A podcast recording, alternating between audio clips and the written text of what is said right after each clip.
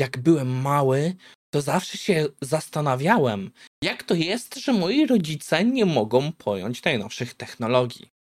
I teraz to rozumiem. Sam jestem taki. Gdy widzę coś nowego, to jestem. Nope, nie uczę się tego. A w dzisiejszym odcinku Shift Left, ale w 2001, czas zacząć.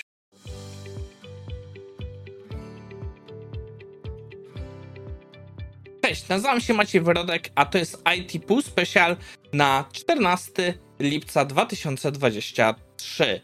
I w dzisiejszym odcinku przyjrzymy się oryginalnemu artykułowi poświęconemu Shift Left. Zacznę od tego, że opowiem wam w paru drobnych słowach, co to jest Shift Left, jeśli nie macie pojęcia. Następnie przyjrzymy się temu artykułowi, w sensie przyjrzymy się temu, e, jak autor podszedł do tego tematu, bo patrzymy na oryginalny artykuł, w którym twórca tego terminu go zaprezentował światu, więc nie patrzymy na byle co. E, I później parę słów podsumowania. To jest taki odcinek, w którym się trochę mierzymy z historią, bo tak naprawdę e, nie chcę, żeby to było, że uważam, że autor i jego pomysły są jakoś przestarzałe, bo to jest stary artykuł, ale moim zdaniem jest dużo dalej ciekawych rzeczy. Jednak, nim do tego dojdziemy, muszę zrobić jedno sprostowanie. W wczorajszym odcinku IT Morning, gdzie omawiałem e, wyniki Stack Overflowa, źle zinterpretowałem wyniki ankiety. E, dalej o co chodzi? A mianowicie jakoś sobie ubzdurałem, nie jestem pewien, czy może w wyniku tłumaczenia terminów, czy coś, ale ubzdurałem sobie, że role takie jak PhD, bachelor i tak dalej tyczyły się tylko ról związanych z computer science i informatyką. I wszystkie pozostałe były zwinięte jako właśnie role albo podstawowe, albo tak dalej. To trochę zakrzywiło moje zrozumienie tej ankiety, ale jednak dalej uważam, że to jak ta ankieta prezentowała bootcampy, e, nie prezentowała je w dobrym świetle, bo wyglądało na to, że mniej niż 10% e, uczestników IT korzystało z jakichś bootcampów. To przy tym, jak one się promują, wygląda na bardzo słaby wynik, moim zdaniem. Ale mimo wszystko muszę przyznać, źle zinterpretowałem wyniki ankiet i pokazuje też sytuację, że jest o wiele lepszą niż mi się wydawało. E, no niestety takie błędy, błędy będą się zdarzać, bo jest to, jestem jedną osobą, która to edytuje, nagrywa i analizuje materiały, więc czasem mogę popełnić błąd. Tutaj bardzo duże e, dziękuję dla Kociary i dla Michała Buczko za wytknięcie mi błędów w moim rozumowaniu w e, komentarzach. I w ten sposób przechodzimy już do dzisiejszego materiału. A więc po pierwsze, czym jest Shift Left? W dużym uproszczeniu Shift Left to jest skrót od Shift Left Testing, bo to jest oryginalny termin. E, nie wiem, czy to słyszycie, ktoś na zewnątrz właśnie coś szlifuje. Mam nadzieję, że wam nie przeszkadza. Ale anyway, jeszcze raz, wracając do tematu.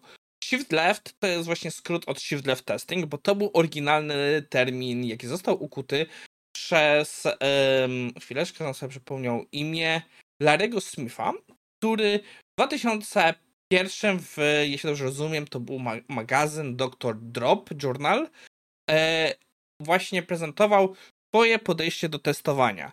I e, żeby dać wam kontekst, to był czas, gdzie Agile już istniał. Agile Manifesto, jeśli dobrze pamiętam, to jest. A wiecie co sprawdzę? Agile Manifesto Wiki.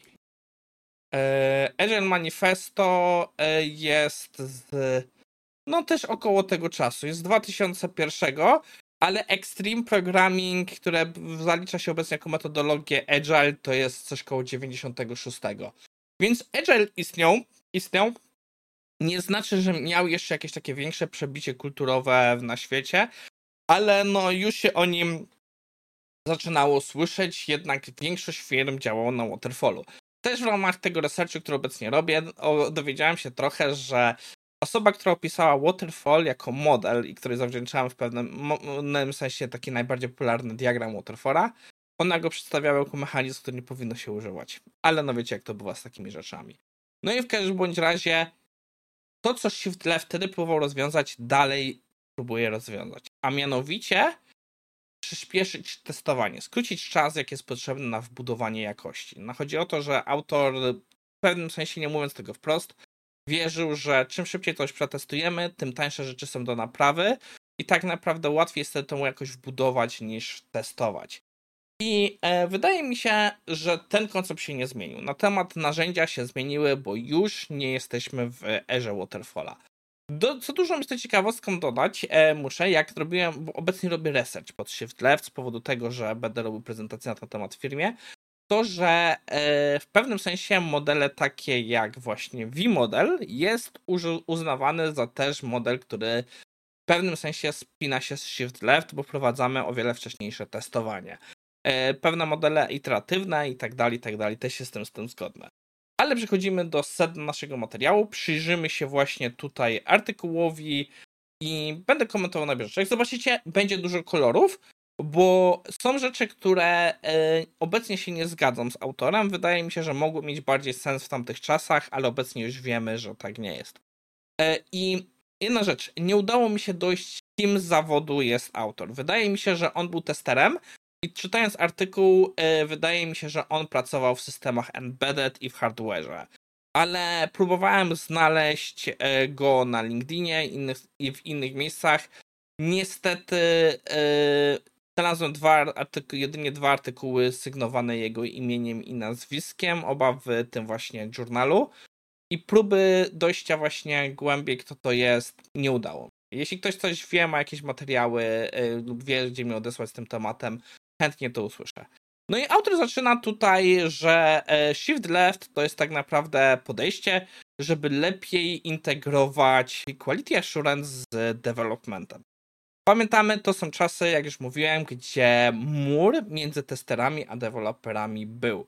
I jak autor opisuje, bardzo często w tamtych czasach wyglądało to tak, że development kończył swoje prace, przerzucał przez ścianę e, temat do testowania. QA często nie byli w stanie tego odpalić, bo bardzo często to nie działało, nikt tego nie sprawdził. I nawet jak oni już znaleźli jakieś błędy, to był bardzo drogi proces zgłoszenia do developmentu, bo to błędy były zgłaszane tak naprawdę menadżerom, ci menadżerzy zgłaszali je do menadżerów deweloperskich, menadżerzy deweloperscy dopiero zgłaszali to, e, dopiero rozdysponowali ich deweloperom. Więc bardzo długa droga, którą mam nadzieję, że większość z Was już nie widzi. Ja wiem, że są jeszcze pojedyncze firmy, na niekoniecznie pojedyncze, gdzie ten model taki bardzo stary działa, ale no yy, mam nadzieję, że już nie. I tutaj w tym modelu właśnie autor zaznacza, że tak naprawdę w dużej mierze rola testera sprowadzała się do testów regresyjnych i on tak naprawdę uważa, że tester potrafi zrobić o wiele, wiele, wiele więcej. Wiecie co, przymknę trochę okno, bo strasznie tam coś wierci. Szkoda, bo jest naprawdę fajne powietrze teraz. E, no i autor zaznacza, że tak naprawdę większość pracy e, quality inżyniera jest to, że e, jest ona wykonywana manualnie i uważa to jako pozostałość po truizmie, że tak naprawdę kod jest zbyt, zbyt trudny i wymaga po prostu e, osądu ludzkiego, żeby było w stanie zdecydować, czy on działa poprawnie, czy nie. Jak widzę, pewne rzeczy, które już w 2001 ktoś uważał za przestarzałe, dalej w dniu dzisiejszym są osoby, które są w stanie i zaparte, że automatyzacja to nie jest testowanie, że automatyzacja to jest sprawdzanie. Michael Bolton. No, nawet nie będę udawał, że, że kicham. E, no, gdzieś powinien się powiedzieć teraz link do moich przemyśleń o właśnie testing versus checking. Następnie autor bardzo mocno tłumaczy, dlaczego to jest błędne, że uważa, że tak naprawdę to bardzo dużo kosztuje i czasu, i pieniędzy, i tak naprawdę on wprost tego jeszcze tutaj nie mówi, ale widać jego spojrzenie, że e, tak naprawdę testerzy powinni być częścią zespołu deweloperskiego, żeby ta pętla zwrotna informacji była o wiele krótsza. E, I tu jest, następuje coś, z czym się z autorem nie zgadzam. Autor, i wydaje mi się, że już w dużej mierze rynek się z tym nie zgadza, autor zakłada, że deweloperzy nie są w stanie testować, że i uważa, że nawet nie powinni być w stanie że tak naprawdę powinni być dobrze w umieć pisać bug, y, kod i umieć go naprawiać. Testowanie nie musi być ich w zakresie umiejętności. Ja się z tym nie zgadzam. Ja uważam, że czym lepiej będą w stanie przetestować swoje rzeczy, tym znowu będziemy mieli krótszą pętlę zwrotną. I tak naprawdę rola testera może się sprowadzić do takiego nadcoacha, który ma, yy, szko ma szkolić deweloperów, jak dobrze testować. I takie podejście to jest m.in. modern testing, które w obecnej chwili już ma o, zaczęło padać. E, ma już jakieś 7 lat, jeśli dobrze liczę. E, no i autor zaznacza, że tak naprawdę mindset do szukania błędów ma swój naturalny dom w QA departamencie. No i się zgadzam, że to jest taki naturalny dom, ale niekoniecznie to jest dom, w którym ono musi zostać na stałe. No i dalej autor y, dyskutuje parę rzeczy, o których ja się z nim zgadzam, że tak naprawdę testowanie, reg, test, regresja jest przydatna, ale ona nie powinna zajmować całej pracy QA, że QA może robić o wiele więcej niż tylko y, tworzyć testy dla bugów i zgłaszać je. Inaczej, autor zaznacza, że na przykład tester może w ogóle przygotować sobie wcześniej te narzędzia testerskie, właśnie automatyzować E, i tak naprawdę tworzyć testy jak najszybciej. Czyli czym szybciej da radę to sprawdzić, tym szybciej czekać. Nieważne, nie musi czekać na jakieś kompletnie z, yy, wielkie ma maszyny. No i autor już w tym momencie zaznacza, że tak naprawdę testerzy i wszyscy powinni od początku automatyzować. I tu autor właśnie zaczyna wprowadzać ten swój te termin shift i left, czyli przesuń to jak najbardziej na lewo, i zaczyna opowiadać na temat właśnie swojej pracy nad, e, nad e, właśnie czymś, co się nazywało 364 Unix. I tutaj, że mamy takie rzeczy, bardziej bym powiedział e, trochę case study, jak on to robił. Że to, co robili, to zaczęli, że zaczęli uwzględniać QA jak najszybciej, że stali się wręcz praktycznie częścią zespołu deweloperskiego, co teraz już jest na świecie praktycznie że standardem bardziej odstępem od reguły są sytuacje, że jest oddzielny zespół testerski. Nie mówię tutaj o Center of Excellence, które ogólnie mają wspierać organizację. Eee, jeszcze fajne przemyślenie autor ma, że umiejętności testerskie są bardzo istotne, bardzo cenne, ale no w momencie, kiedy e, one są praktycznie niewidoczne, jedynie co widać to raporty z błędów, które czasami E, są, wydają się być bardzo niejasne i napisane na kompletnie innym piętrze, ciężko zbudować sobie respekt do ludzi w tej roli. I ja się z nim zgadzam. E, I, i dalej autor ma jeszcze takie przemyślenia, że warto czym szybciej wprowadzić te, testy do kodu. Wydaje mi się, że tu już się pojawia ten termin, że tutaj już autor mówi o w pewnym sensie unit testingu, bez nazywania to unit testami, Muszę zobaczyć, kiedy jest termin unit testing. E, na szybko teraz nie będę sprawdzał. E, no i autor już w tym wypadku e, w 2001 mówi o testowalności, że kod powinien być pisany w sposób taki, że byłby testowalny. Cudowne, co nie? Oczywiście, żeby nie było, nie wszystkie jego myśli, które były, były progresywne. E, ma, mają, dalej są takie. Autor uważał w tamtym czasie, że deweloperzy powinni dewelopować, testerzy testować, admini konfigurować. I później się pojawił DevOps, podejścia full stackowe i to wszystko już tak nie wygląda. Teraz bardziej się patrzy na to, że bardziej zależy branży, że branża patrzy na specjalistów jako bottlenecki, jako właśnie wąskie gardła i preferuje osoby, które mają e, szersze umiejętności, a, a niekoniecznie głębokie. Może nie przetestują czegoś tak dobrze, nie zaprojektują czegoś tak dobrze, nie skonfigurują tak dobrze, ale za to będą w stanie to zrobić i nie czekać, aż specjalista się pojawi. E, no, i wydaje mi się, że w tym momencie możemy powoli już kończyć ten artykuł.